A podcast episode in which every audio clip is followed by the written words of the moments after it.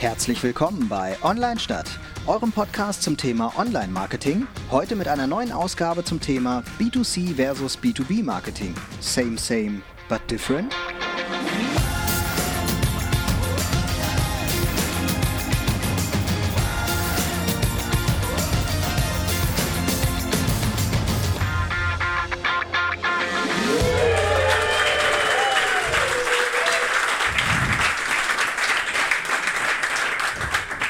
Ja, herzlich willkommen wieder zu einer neuen Folge Online-Stadt hier in Hannover beim Webmontag. Ähm, wir haben heute das Thema ähm, B2B, same but different und ähm, haben einen interessanten Gast dabei, aber einmal kurz zu dem Podcast. Äh, der besteht normalerweise immer aus mir, äh, der die Agenturseite vertritt und Jan, äh, der die, moin, moin. die Unternehmensseite vertritt. Und ähm, heute haben wir uns noch jemand dazugeholt, der gerade aus dem B2B-Umfeld kommt. Das ist der Falco Köhler. Und äh, vielleicht stellst du dich einmal kurz vor, was du, was dich denn mit B2B verbindet. Hi, klar, äh, kann ich gern machen. Erstmal äh, danke für die Einladung. Mhm. Ähm, was verbindet mich mit B2B? Ich bin seit drei Jahren bei der Firma Lureco Deutschland. Die sitzt äh, in Hannover, in Basinghausen ähm, und ähm, vertreibt, ist letztendlich also Händler für äh, Tertiärbedarfe rund um den Arbeitsplatz. Äh, klassisches Büromaterial, Tech and Print, also Tinte, Toner, ähm, Verbrauchsmaterialien. Im Industrial-Bereich decken wir mittlerweile ab, ähm, also persönliche Schutzausrüstung und Arbeitsbekleidung ähm, und dazu gesellen sich noch äh, Catering- und Hygieneprodukte. Ähm, das vertreiben wir an Geschäftskunden in Deutschland. Ich bin bei Lureco verantwortlich für äh, den digitalen Transformationsprozess. Das heißt, äh, dieses Geschäft ändert sich gerade durch die Veränderung auf Kundenseite ähm, und so ähm, erlebe ich dann live mit und gestalte auch live mit, ähm, wie sich diese B2B-Welt äh, verändert aufgrund der sich verändernden Kundenanforderungen. Mhm. Ich selber ähm, komme ja mit, auch mit beiden in Berührung, mit B2C und B2B. Äh, einerseits haben wir ja B2B-Kunden und B2C-Kunden und selber versuchen wir unsere Kunden auch äh, zu gewinnen, ähm, sind ja auch Unternehmen, die wir versuchen dann mit B2B-Mechanismen, sage ich jetzt mal, kommen wir noch später, ob es sowas überhaupt gibt, ähm, zu akquirieren. Wie ist das bei dir, Jan? Ähm, ja, ich bin ja im Grunde auch, äh, komme auch mit beiden in Berührung. Also wir haben ja äh, und einmal unseren Vertrieb, der halt klassisch dann äh, an den Kunden am Ende verkauft.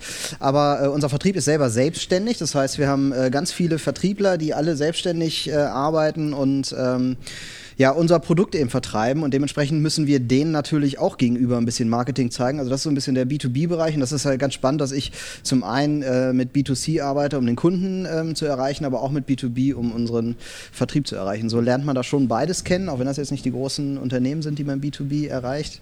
Und ähm, also meine Theorie, ich glaube deine auch, ne? meine Theorie ist ja für heute, die will ich jetzt gleich vorwegnehmen, äh, ist eigentlich alles gleich.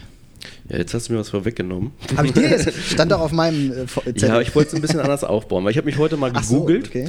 ähm, und einfach nur mal, was sind Unterschiede zwischen B2B und B2C? Und da ja. findest du heute noch bei relativ aktuellen Beiträgen, ja, B2C ist halt mehr emotional.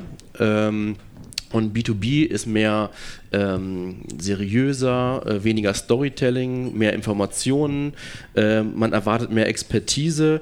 Lange Werbung ist sozusagen meistens eher bei B2B zu finden. Das sind oft so äh, quasi Definitionen, wie man die beiden unterscheidet. Und da habe ich, hab ich ja die Theorie dazu, ne? dass das steht zwar überall, aber dass das nicht stimmt.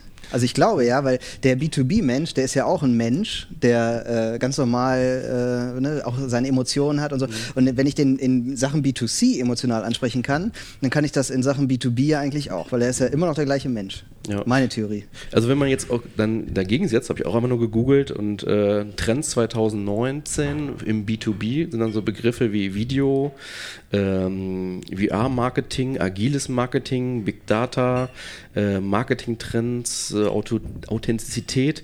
Ähm, das sind ja wieder alle Methodiken, die man eigentlich aus dem B2C im klassischen Bereich kennt. Mhm. So, Falco. ich muss, äh, ich, muss glaube ich, so ein, so ein bisschen gegenhalten. okay. Ähm, ich glaube, ähm, wenn man auf die Methodik und den, den Ursprung äh, oder den ursprünglichen Gedanken schaut, dann äh, ja, ist das wahrscheinlich äh, nahezu zu 100 Prozent identisch. Äh, in der Ausprägung und äh, in der Kommunikation gegenüber ja, dem Menschen ähm, äh, dann aber ein bisschen tricky, ähm, weil in B2B-Unternehmen gar nicht immer der einzelne Mensch auch ja, Herr der Entscheidung ist. Ähm, überall dort, mhm. wo es Einkaufsstrukturen gibt, überall dort, wo man im Zweifelsfall gar nicht allein entscheidet, was, was möchte ich gerne, sondern da eben davon abhängig ist, was man auch was einem auch erlaubt wird, was man haben darf, mhm. ähm, äh, dann wird es eben etwas komplexer, sowohl im Profiling ähm, als auch äh, in der Art und Weise der Kommunikation. Mhm. Ähm, wie heißt das konkret? Ich meine, äh, Jan meint ja, okay, den kann man ja auch emotional ansprechen. Jetzt habe ich jetzt äh, konkret meinetwegen ähm, Mitarbeiter erreicht, emotional oder mit einer Methodik, die jetzt nicht B2B oder B2C zuzuordnen ist. Und der muss jetzt zum Einkauf gehen. So, und der muss das ja jetzt im Grunde in die Wege leiten. Und wie erreiche ich jetzt den Einkauf oder mit welchen Methodiken arbeitet ihr das, um den zu erreichen? Ähm, letztendlich über zwei Wege. Also den Einkäufer, ähm, erfahrungsgemäß ähm, erreicht man mit der Emotionalität dann äh, eher da, wo man ihn gar nicht erreichen will. Mhm. Da freut er sich nämlich und sagt, hey, das ist nicht mein Thema. Ich bin hier, um äh, möglichst günstig, äh, möglichst optimal einzukaufen. Mhm. Ähm, am Ende ist ähm, die Argumentation ähm, eine Bewegung, die ich jetzt gerade auch bei Lioreco, wo ich mit großen Unternehmen in Kontakt bin, in den Unternehmen selber vorfindet. Das brauchen wir also gar nicht initiieren und das ist ähm, der User, der immer äh, wichtiger wird. Ähm, Employer Branding extrem wichtig in den großen Unternehmen. Ähm, äh, Gerade auf War of Talents im Arbeitsmarkt Deutschland äh, ist ein Thema, was da absolut relevant ist. Und damit wird eben ähm, das, was der, der einzelne User, der einzelne Mitarbeiter möchte, sehr, sehr gewichtig. Ähm, und am Ende, ähm, was wir tun, wir ändern einfach unseren, unsere Zielgruppe. In der Vergangenheit war unsere Zielgruppe eventuell ähm, nur der Einkaufsentscheider. Vielleicht ist unsere Zielgruppe aktuell und auch der Zukunft der Personaler, der sich darum kümmert, dass äh, alle am Arbeitsplatz äh, zufrieden sind. Der Geschäftsführer, der darum bemüht ist, dass äh, seine Belegschaft, und das ist ja wissenschaftlich nachgewiesen, je glücklicher, desto produktiver ist. Und äh, damit ändern wir einfach unsere Zielgruppe in der Ansprache. Mhm. Also dann doch wieder zurück zum, ähm, also zur Emotionalität, sage ich jetzt mal, weil dann kann ich ja wieder so ein bisschen mehr mit diesen äh, Methodiken, die man aus dem klassischen B2C-Marketing kennt, wieder spielen. Ne? Das wollte wollt ich auch gerade sagen. Das ist ja im Grunde ist das ja schon, also so wie du das sagst, ist ja schon hoch emotional. Ne? Wenn Leute glücklich sind, dann ähm, ja, oder sich wohlfühlen, dann ähm, sind sie produktiver. Also wir sind eigentlich schon wieder in, in der Bauchebene sozusagen. Äh, klar, wir müssen einmal an dem Entscheider vorbei. Aber äh, im Grunde ist, ist das ja schon ein hoch emotionales Thema. Ne? Und da oder? kommt eben, äh, glaube ich, ein ganz cooler Effekt, weil da kann man äh, Emotionalität auch einfach mit äh, einer Faktenlage in Verbindung bringen. Mhm. Ähm, ich war zwei Jahre Datenanalyst, also äh, versuche ich immer Dinge auch irgendwie äh, faktisch äh, anhand von Daten nachweisbar zu machen. Mhm. Ähm, und Themen wie äh, der ähm, ENPS oder ähnliches sind eben äh, sehr, sehr starke Indikatoren. Mhm. Ähm, und am Ende ähm, ist es eben äh, auch an, anhand von ganz klassischen Business-Prinzipien, also Zahlen, Daten, Fakten, das worauf immer noch viele Geschäftsführer stehen. Mhm. Ähm, da kann man also spielen, je nachdem, auf welches Profil man trifft. Treffe ich auf einen sehr, naja, ähm, auf ein Profil, wo ich mit, mit Emotionen punkten kann oder treffe ich auf ein Profil, wo ich mit Zahlen, Daten, Fakten punkten kann. Mhm. Und dann habe ich eigentlich mhm. das ganze Repertoire, das ich brauche. Ich glaube ja immer, ähm, dass wenn man, äh, also Zahlen, Daten, Fakten, das ist ja alles wichtig, ne? weil jedes, man braucht immer ein gutes Argument, egal was man verkaufen will. Auch wenn man emotional, das ist ja im B2C auch nicht anders. Hast du kein gutes Argument, hast du kein gutes Produkt, verkaufst du nichts am Ende. Auch da kannst du noch so emotional die Leute ansprechen. Ähm, jetzt, also würdest du sagen, du, du hättest zum Beispiel eine Excel, ein Excel-Sheet, da sind die geilsten Zahlen drin, ich kann alles nachweisen, alles ist toll. Das muss dem Kunden gefallen. Du legst ihm das Excel-Sheet jetzt auf den Tisch. Glaubst du, der kauft das so? Kommt drauf an, wie gut das Excel-Sheet ist. Nein, Quatsch. Sicher nicht. Ähm, äh, was, ähm, was ich in den letzten drei Jahren bei Lureco äh, gelernt habe, ist, dass es eben eine gewisse Bandbreite macht. Also mhm. vielleicht kriegt man über eine ganz klassische Werbung, äh, gerade im Akquisebereich, auf jeden Fall erstmal die Tür auf. Mhm. Das ist super. Ähm, aber man äh, gerät dann in Gespräche, die man vielleicht mit einem Endverbraucher, der, über, der übers Internet ähm, bestellt, äh, gar nicht gerät. Und dann muss man im Zweifelsfall seine emotional äh, aufgeladenen Assets, die man dort platziert, auch mit Fakten untermauern. Und dann würde ich mit der Excel-Tabelle um die Ecke kommen und sagen, hey, ähm, die unterstützt da das Ganze vielleicht nochmal. Okay. Sicherlich nicht als Door-Opener. Okay. Und was denkst du, spielen zukünftig ähm, ja so ganz klassische B2B-Akquise-Methoden ähm, äh, eine Rolle? Also da gibt es ja mal äh, Messe, ist zum Beispiel ein Thema. Dann ähm, E-Mail-Marketing verbinde ich irgendwie auch so klassisch gesehen immer mit äh, B2B. Ähm, was denkst du, welche Rolle werden die dann einnehmen? Jetzt müssen wir Zukunft definieren. Mhm. Ähm, ganz, ganz schwierig, auf äh, welche Perspektive wir, äh, auf wir schauen. Ähm, äh, meiner Erfahrung nach verändern sich Unternehmen gerade zwar zunehmend schneller, äh, verglichen mit dem B2C-Markt, aber immer noch langsam. Mhm. Ähm, das ist also, glaube ich, äh, sehr, sehr stark davon abhängig, ähm, ja, welche Branche man sich anschaut, äh, wie, wie stark eine Branche auch am Ende ähm, digitalen Umwelteinflüssen äh, unterlegen ist und so einem gewissen äh, Veränderungsdruck unterliegt oder wie traditionell und klassisch äh, das Geschäft noch ist. Mhm. Ähm, langfristig ähm, wird die Relevanz äh, vielleicht äh, in absoluten Zahlen abnehmen. Ähm, ich kann mir aber vorstellen, dass äh, ein guter Mix ähm, auch aus klassischen Methoden und eben neuen Methoden auch sehr, sehr sinnvoll sein kann. Mhm.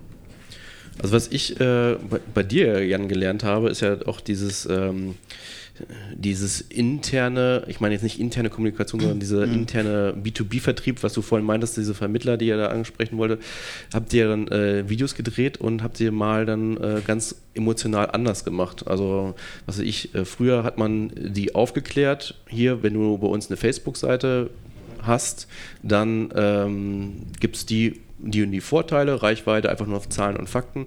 Und dann habt ihr Videos selbst produziert. Also ich glaube, du hast da sogar moderiert, hast Mitarbeiter genommen und dann das irgendwie sehr lebendig dargestellt, mhm. damit die sich überhaupt erstmal vorstellen kann, was das überhaupt ist, ja. dieses Thema Facebook und welchen ja. Nutzen man da, da hat. Da, also das ist auch so dieses, wo ich dieser, äh, diesen Gedanken angefangen habe aufzubauen, dass eigentlich Marketing immer gleich ist. Also wenn man, es gibt ja, Marketing kann man ja lernen auf ganz verschiedene Arten, es gibt ganz viele Marketingmechanismen und so und es gibt die einen, die können das und es gibt die anderen, die können das auch, aber die haben es auch verstanden. Und dieses Verständnis von Marketing, dieser Kern Marketing, ich glaube, der ist irgendwie immer gleich. Und das habe ich äh, zum Beispiel gelernt, als ich irgendwann mal zu einem ähm, sehr hohen äh, Entscheider äh, gegangen bin. Und da wurde mir vorher gesagt, das ist ein Zahlenmensch, den kannst du nur mit Zahlen kommen und so, da brauchst du kein Wischiwaschi und so. Und da habe ich gedacht, nee, das bin ich nicht. Ich mache nicht nur Zahlen und äh, das, das ist einfach nicht mein Stil. Und dann habe ich das äh, habe ich die Argumente, die ich hatte, die waren ja nun mal da, die habe ich genommen und dann habe ich die in ein hochemotionales Paket äh, gepackt, ähm, habe Videos gemacht mit emotionaler Musik und so. Da wurde ich vorher schon vorab kritisiert, das kannst du nicht machen hier. So. Ähm, und ich habe es aber einfach gemacht und das kam super an. Äh, das gab äh, nur äh, Dafürsprecher sozusagen am Ende und ähm, das hat mir so gezeigt, dass ähm, es gibt bestimmt Zahlenmenschen, die aufgrund von Ergebnissen äh, entscheiden. Das ist ja auch nur logisch. Also klar entscheide ich immer äh, nach dem besten Ergebnis sozusagen, aber ähm, die, die emotionale Verpackung sorgt dafür, dass meine Aufmerksamkeit überhaupt erstmal da ist. Also ich kann, ich habe die geilsten drei Argumente und äh, ich muss aber dafür sorgen, dass die auch gehört werden. So. Und, das, und das macht die Verpackung. Also das beste Produkt ist im Regal nicht aufzufinden, wenn es nicht gut verpackt ist. Ja, also wir haben auch die Erfahrung gemacht, dass also erstmal, äh, als wir noch nicht viel B2B-Kunden hatten, dann war immer die erste Frage von Neuanfragen, welche Erfahrungen haben Sie denn im B2B-Bereich? Und dann wollte man immer viele Referenzen sehen im B2B-Bereich. Und dabei ist meiner Meinung nach, das ist, man kann es halt nicht kategorisieren. Also ich sage auch nicht, dass B2B und B2C-Marketing das gleiche ist, aber die Methodik ist halt die gleiche. Das ja. gleiche haben wir jetzt ja mit, ähm, mit Recruiting ähm, jetzt sind plötzlich äh, die Anfrager keine Marketer mehr, sondern Personaler und wollen halt im Gegenüber auch einen Personaler dann irgendwie wiederfinden. Aber die Methodik, äh, jemanden zu gewinnen für etwas, ist halt aus dem Marketing. Und klar gibt es ja. andere Plattformen. Ähm, es gibt ähm, ja, anderes Vorgehen. Äh, es gibt ein Customer Journey, wo ich denjenigen erreiche. Äh, aber die Methodik, um denjenigen zu akquirieren, ob der jetzt eine Dienstleistung kauft, ein Produkt kauft oder eine, sich irgendwo bewirbt, sind die Methodiken des Marketings. Ja. Wo ich allerdings dabei bin, Falco, ist, wenn du sagst, ähm, es gibt jetzt einen Umweg, nämlich ich präsentiere das zwar einem Menschen, aber der ist am Ende, gibt der das irgendwie dem Einkauf oder so und der entscheidet ganz anders oder der kriegt meinen Vortrag vielleicht gar nicht oder hat ganz, eine ganz andere Arbeitsweise. So. Äh, Gibt es bei euch Situationen, wo ihr sagt, irgendwie, ähm, ja, wir kommen jetzt doch mal zum endgültigen Entscheider vor und können da mal vorstellig werden? Äh, Gibt es das auch oder ist das, äh, also gibt es da immer so, ein, so einen Zwischenfilter, sage ich jetzt mal? Äh, genau, also das ist am Ende meine Story. Ne? Äh, wir müssen halt quasi immer noch den Umweg wenigstens mhm. mit im Kopf haben, dass es den im Zweifelsfall geben kann und welche Auswirkungen hat der auch auf ja, unser Konzept, weil äh, die Konzeptphase ist identisch. Ähm, tatsächlich, äh, wenn man sich mal ähm, nicht nur mit Lureco, sondern mit äh, Händlern äh, im B2B-Bereich beschäftigt, dann wird man schnell feststellen, ja, die reden heute nur mit diesen Entscheidern. Die mhm. haben äh, in der Regel ganz wenige Informationen über die User vorliegen. Das heißt, wenn wir ein äh, großes Unternehmen im Münchner Raum mit Materialversorgung und die haben da, weiß ich nicht, vor Ort 10.000 Mitarbeiter, dann kennen wir aus dem Unternehmen vielleicht drei oder vier ganz gut. Das sind dann die Einkaufsentscheider für bestimmte Dinge. Und äh, wenn wir Pech haben, haben wir nicht mal eine halbwegs vernünftige Datenlage zu den Usern. Das mhm. heißt, ähm, genau die, die heute tatsächlich immer noch nur auf Zahlen, Daten, Fakten schauen, nicht weil ihnen das Spaß macht, sondern weil das ihr Job ist. Mhm. Die werden am Ende genau an diesen Dingen gemessen. Ja. Mhm. Ähm, das sind genau die, mit denen wir heute sprechen. Und das stellt uns natürlich wiederum vor Herausforderungen, weil wir gerade eigentlich genau in dem Wandel sind und ich das, ähm, das wird jetzt äh, das Team, das ich mitgebracht habe äh, von Lyreco hoffentlich äh, ähm, einigermaßen ähm, bestätigen. Wir versuchen genau das gerade äh, hinzubekommen, dass wir ähm, auch mit emotionaler Werbung äh, ganz klassisch, so wie sie im B2C-Bereich vielleicht schon seit mehreren Jahren auch digital äh, betrieben wird, mhm. die eben in die B2B-Welt zu, zu tragen. Mhm. Und da auch die Akzeptanz zu schaffen, ähm, das war dann äh, das Thema von vorhin, hey, wie, wie, wie überzeuge ich denn den Entscheider? Ähm, da gibt es ähm, Mehrwerte nicht nur äh, für, die, für die User Experience im Unternehmen, äh, sondern tatsächlich auch äh, äh, wirtschaftliche ähm, Mehrwerte, weil ähm, wir basierend auf den Informationen, die uns vorliegen, feststellen, dass die User auch relativ clever sind bei dem, was sie brauchen oder mhm. nicht brauchen. Ähm, weil sie am Arbeitsplatz ja auch einen ganz konkreten Bedarf haben und nicht wie in der B2C-Welt auch cool. Mhm. Das könnte ich auch nochmal mitnehmen. Und kannst du so äh, zu den Wegen was sagen? Ähm, wenn ihr auch jetzt digitaler werdet, so ein bisschen Transformationsmanagement ja. da betreibt, ähm, ähm, wie, wie ist das mit den, mit den Wegen am Ende? Nutzt ihr jetzt mehr äh, Online-Medien, ähm, um äh, Kunden dann auch äh, oder potenzielle Kunden dann auch zu erreichen? Äh, genau. Bewegt ihr euch da auch mehr hin? Und was sind das dann für, für Kanäle? Also äh, habt ihr jetzt spezielle B2B-Kanäle im Kopf oder sagt ihr, nö, hier Facebook und dann Zielgruppe einstellen und los geht's? Die Kanäle ähm, sind aus, aus, aus meiner Sicht und ähm, ja, sind aus meiner Sicht äh, identisch. Ähm, äh, ich glaube, die Hebel sind manchmal unterschiedlich lang im, B2, äh, im B2C und im B2B-Bereich. Also, keine Ahnung, wenn ich ein bestimmtes Produkt habe, was im B2C-Bereich über Facebook super funktioniert, heißt das nicht, dass Facebook dann auch der längste Hebel im B2B-Bereich ist. Ich glaube, mhm. da muss man ein bisschen priorisieren und gucken, was gut funktioniert, wo kann man gut targeten. Ähm, aber am Ende ist genau das äh, äh, ein Großteil meiner aktuellen Arbeit ähm, in unserer digitalen Transformation, dass wir ähm, zu unserem Hauptinteraktionskanal zum Kunden, ist heute bei Loreco der Vertriebsaußendienst, also ganz klassisch, Leute, die vor Ort beim Kunden sind. Davon haben wir 400 in, in, in ganz Deutschland. Dass wir da, äh, Buzzword, Buzzword Bingo kommt ja noch, eine Omni-Channel-Umgebung aufbauen und am Ende ähm, die Kanäle, äh, die, die wir vielleicht schon haben, aber noch nicht nutzen. Wir haben zum Beispiel eine eigene Lieferflotte. damit haben wir eigentlich die höchste Interaktionsfrequenz vor Ort beim Kunden. Äh, unsere Fahrer sind jeden Tag, teilweise mehrfach, äh, bei Kunden und bei Usern vor Ort. Das ist ein Kanal, den können wir erschließen digital. Ähm, wir haben äh, Mailadressen, wir haben äh, Webshop-User, ähm, all das ihr wollt eure, ihr wollt eure Lieferanten einsetzen, sozusagen, dass die. Unsere Auslieferfahrer. Wir haben eine eigene Lieferflotte. Ja. Also jedes äh, Paket, das in unserem Warehouse in Basinghausen kommissioniert wird, ja. geht mit unseren eigenen Auslieferfahrern an den Kunden.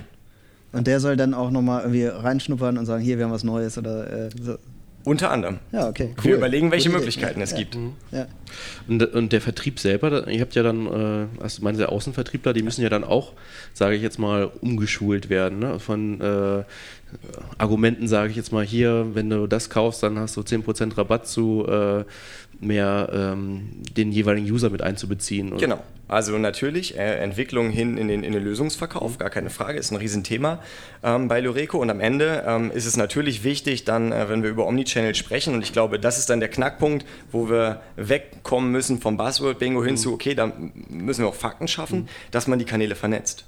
Dann, ähm, und, und, das ist, glaube ich, was, was in der reinen E-Commerce-Welt ähm, ja, vielleicht auch noch einen großen Streuverlust hat. Das ist dann aus, aus meiner Sicht und äh, auch aus der Sicht des Unternehmens ähm, äh, sehr, sehr clever, wenn man dann ja, eine Mailing-Kampagne verbindet äh, mit, einem, äh, mit einer menschlichen Interaktion, die das nochmal nachhalten kann. Ähm, und vielleicht das dann auch eine Verbindung, wo man auch ähm, Leute, die man sonst gar nicht für marketingrelevante Interaktion auf dem Schirm hat, mit einbeziehen kann. Ähm, und wenn man es dann schafft, eine, eine, Systemlandschaft äh, ähm, aufzubauen, ähm, wo jeder Kanal ähm, über die Geschehnisse und Interaktionen am anderen Kanal mhm. informiert ist, dann kann man darum, glaube ich, auch eine sehr, sehr spannende Customer Journey im B2B-Bereich mhm. ähm, bauen und dann auch diese mhm. Schwelle zwischen, okay, wer ist eigentlich in meiner Einkaufsentscheidung alles irgendwo, äh, wer sind eigentlich die Personen, die alle relevant sind. Und wenn ich da einen guten Cocktail schaffe, einen guten Mix, ähm, dann bin ich, glaube ich, auch mit einer sehr, sehr starken äh, Marketinglösung mhm. bei so einem Kunden vor Ort. Ist dann für euch auch im Grunde, also wie ich das richtig verstehe, wären für euch ja auch Lösungen interessant, die, äh, ich nenne sie jetzt mal internen Influencer, also die User, die jetzt ja mitentscheiden, äh, was jetzt als nächstes angeschafft wird, weil sie ja quasi ähm, in der Produktion sind, wissen, was ich, der Handschuh, der ist zwar sicher, aber der ist nicht beweglich, ähm, dafür wollen wir lieber das und das haben, dass die ja mehr einbezogen werden, also gibt ihr denn dann auch was an die Hand, dass die Unternehmen Unternehmen quasi die, an die Informationen kommen oder sind die da selbst verantwortlich für? Absolut. Ähm, jetzt bin ich kein Vertriebler, aber der mhm. Vertriebler würde sagen, das ist ja genau mein Job, die mhm. Leute zu identifizieren, die mhm. Äh, meine Assets im Unternehmen äh, äh, multiplizieren und mhm. das in die Unternehmen tragen. Du hattest klassische Kanäle angesprochen, da ist dann ein großer Mehrwert, wenn man mit, äh, mit, mit Menschen noch äh, vor Ort beim Kunden sein kann, weil dann kann man diese Multiplikatoren genau spotten. Ähm, und das ist ja äh, genau äh, Ziel unserer Arbeit, die dann auch mit den Informationen auszustatten, die sie brauchen. Mhm. Ähm, und das machen wir eigentlich ganz klassisch, äh, das ist dann Marketingansatz. Äh, da überlegt man sich, hey, auf welche Motive reagiert er, was ist für die Person wichtig, was ist dem Unternehmen wichtig und was sind die Assets, die ein Unternehmen wie Lyreco dann anbieten kann.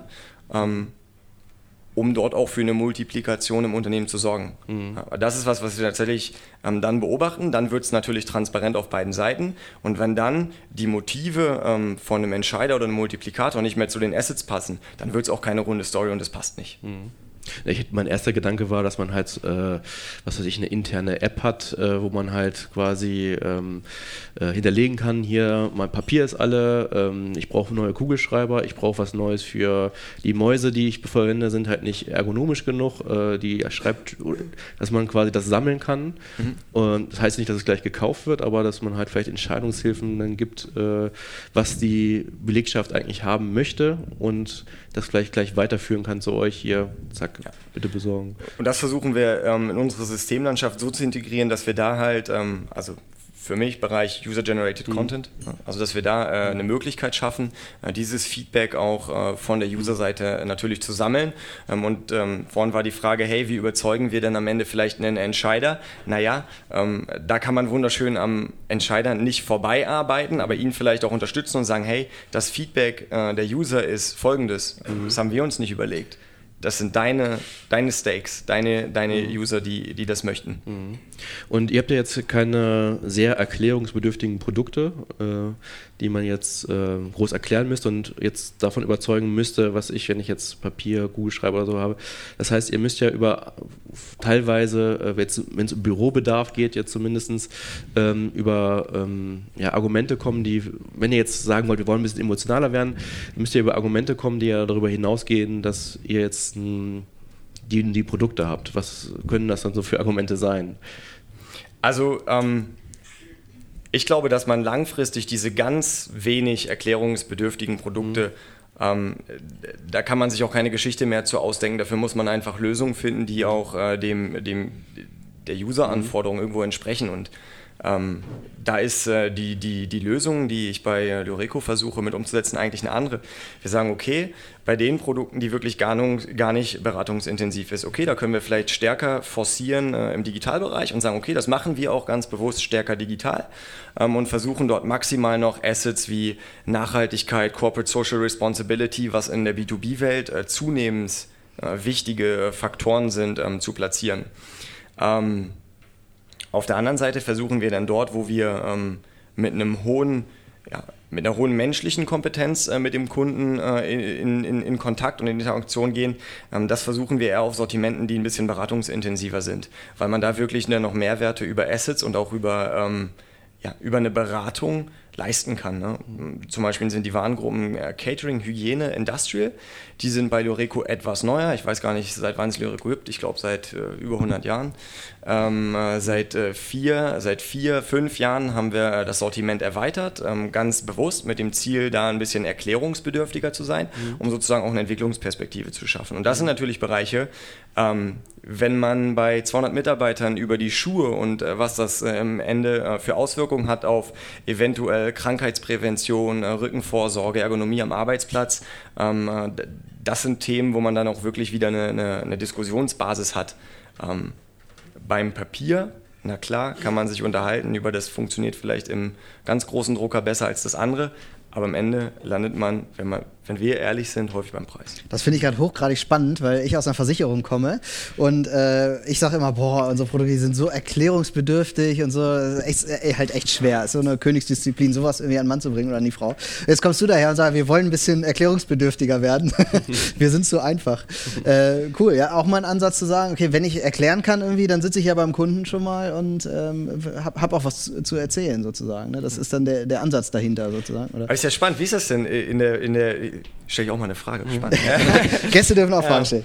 Ähm, wie ist das dann dann äh, in, in, in, im Versicherungsbereich? Weil ähm, grundsätzlich ist ja das genau ein großes Risiko. Ähm, dort habe ich ein noch offensichtlich beratungsintensives Produkt. So, und jetzt beweisen Anbieter wie, keine Ahnung, Check24, dass man das eben doch sehr, sehr stark vereinfachen kann und vergleichbar machen kann.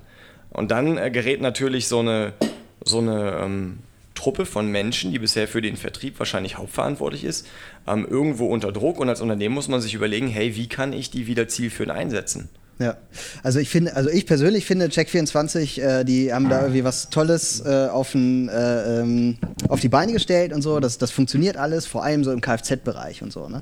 Aber wenn du ein Haus baust, würdest du dann Check24 wählen oder hättest du lieber einen Berater zu Hause? Also es geht ja um viel Geld. Am Ende muss man schon sagen, es ist ein beratungsintensives Produkt, eine Versicherung. Äh, da, das ist vor allem für den ähm, User am Ende äh, ist das ja so, dass er gar nicht das Produkt so richtig durchblicken kann. Du musst, musst da 15 Seiten lesen um, und das auch verstehen, was da so geschrieben steht und so. Eigentlich brauchst du am Ende einen Berater. Fürs Auto oder für die Haftpflicht ja, klar, da kann man auch mal online irgendwie was machen, das geht bei uns übrigens auch. Ähm, aber ähm, wenn du jetzt so dein Haus baust oder so und das willst du versichern, da willst du schon auf Nummer sicher gehen. Oder auch da im B2B-Bereich. Es gibt ja auch Versicherungen ähm, für Unternehmen. Auch die wollen ja nicht irgendwie online was abschließen, sondern da braucht man eine Beratung. Und ich glaube, ich arbeite jetzt auch bei einem Versicherer, der eher auf den Offline-Weg setzt, also wirklich auf die Beratung. Und ich glaube sogar, dass das ähm, später mal ein Vorteil sein wird, weil wir uns immer Mühe gegeben haben, dass wir eine gute Beratung liefern und so. Und das wird irgendwann ähm, auch mal wieder Trend sein. Ja, aber wäre vielleicht nicht eine sein. Lösung, die Produkte einfacher zu machen? Dass sie, also, dass sie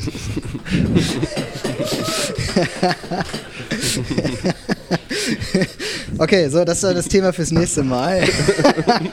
Auf sowas musst du mich vorbereiten, Torwald. ähm, ja, äh, es wäre, äh, klar, also es wäre eine Lösung, das Produkt einfacher zu machen. Und ähm, ich habe ja, ich komme ja nicht aus der Versicherungswelt. Äh, ich habe mich da ja reingearbeitet. Ich habe daneben beruflich eine Ausbildung gemacht zum Versicherungsfachmann, damit ich überhaupt mal anfangen kann, mitzureden. Ich habe sogar die Prüfung bestanden.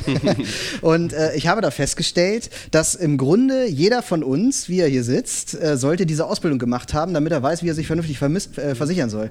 Also es ist tatsächlich so, dass, äh, dass das einfach relativ komplex ist und es hat aber auch seinen Grund. Also ich würde jetzt gar nicht sagen, die machen das alles falsch oder es gibt ja sogar Leute, die sagen, die machen das mit Absicht. Das ist extra so kompliziert, damit wir das nicht durchblicken und so.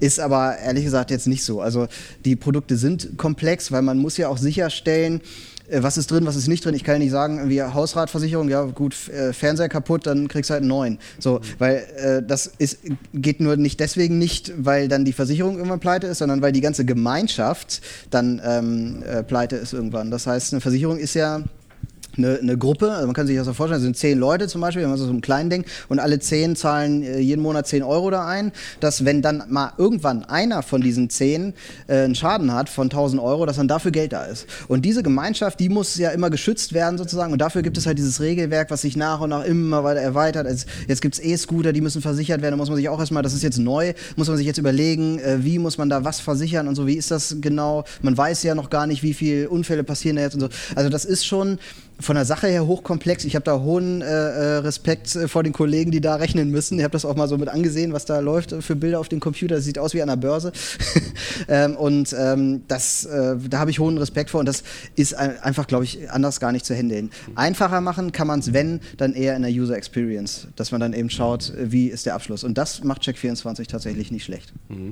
Und unterscheidet ihr im B2, ich meine jetzt mal gar nicht euren Vertrieb, sondern ihr habt ja auch direkte Endkunden, die Unternehmen sind oder auch äh, halt selbstständig, äh, Landwirte etc. Mhm. Äh, unterscheidet ihr da im Marketing, dass ihr sagt, okay, das eine ist B2C, das eine ist B2B, äh, wir sprechen die jetzt unterschiedlich an? Nö, eigentlich nicht. Mhm. Nö. Also wir sprechen unseren Vertrieb anders an als äh, unsere Kunden. Mhm. Ähm, aber nö, draußen, die Kundschaft sprechen wir immer gleich an. Man muss ja auch sehen, dass wir jetzt, äh, anders als Lyrico, haben wir ja keine großen Konzerne, wo wir womöglich irgendwie einen bestimmten Entscheider erstmal erreichen müssen oder so. Ich glaube, das ist halt viel komplexer, wenn man erstmal durch so ein Labyrinth muss, durch muss in dem Kunden, äh, beim Kunden irgendwie. Das ist, glaube ich, ein komplexerer Apparat, als wenn man jetzt ähm, äh, einen Bauern zum Beispiel erreichen will, der halt einen großen Hof hat oder so. Das ist auch ein, ein ernstzunehmendes Unternehmen, keine Frage. Aber da ist es viel leichter, den Entscheider dann zu erwischen und den auch emotional anzusprechen äh, mit Werbung und so. Und das, da glaube ich auch fest dran, dass wir ähm, solche Unternehmen ähm, mit, mit unseren ähm, äh, mit, mit unseren Maßnahmen da auch richtig ansprechen. Also dass, dass wir da B2B und B2C gar keinen Unterschied machen müssen. Und ich glaube auch tatsächlich, es ist immer, ich betone das gerne nochmal, äh, dieser Unterschied zwischen B2B und B2C, ich glaube auch, dass so im großen Konzern, du, man muss halt dann gucken, wie komme ich, komm ich da irgendwie hin an den Entscheidern. Aber ich glaube so, dass äh, so das Motiv so am Ende, was ich dem zeige, oder das Video oder die Werbung, die ich da mache, die ist am Ende, glaube ich, doch die gleiche. Mhm.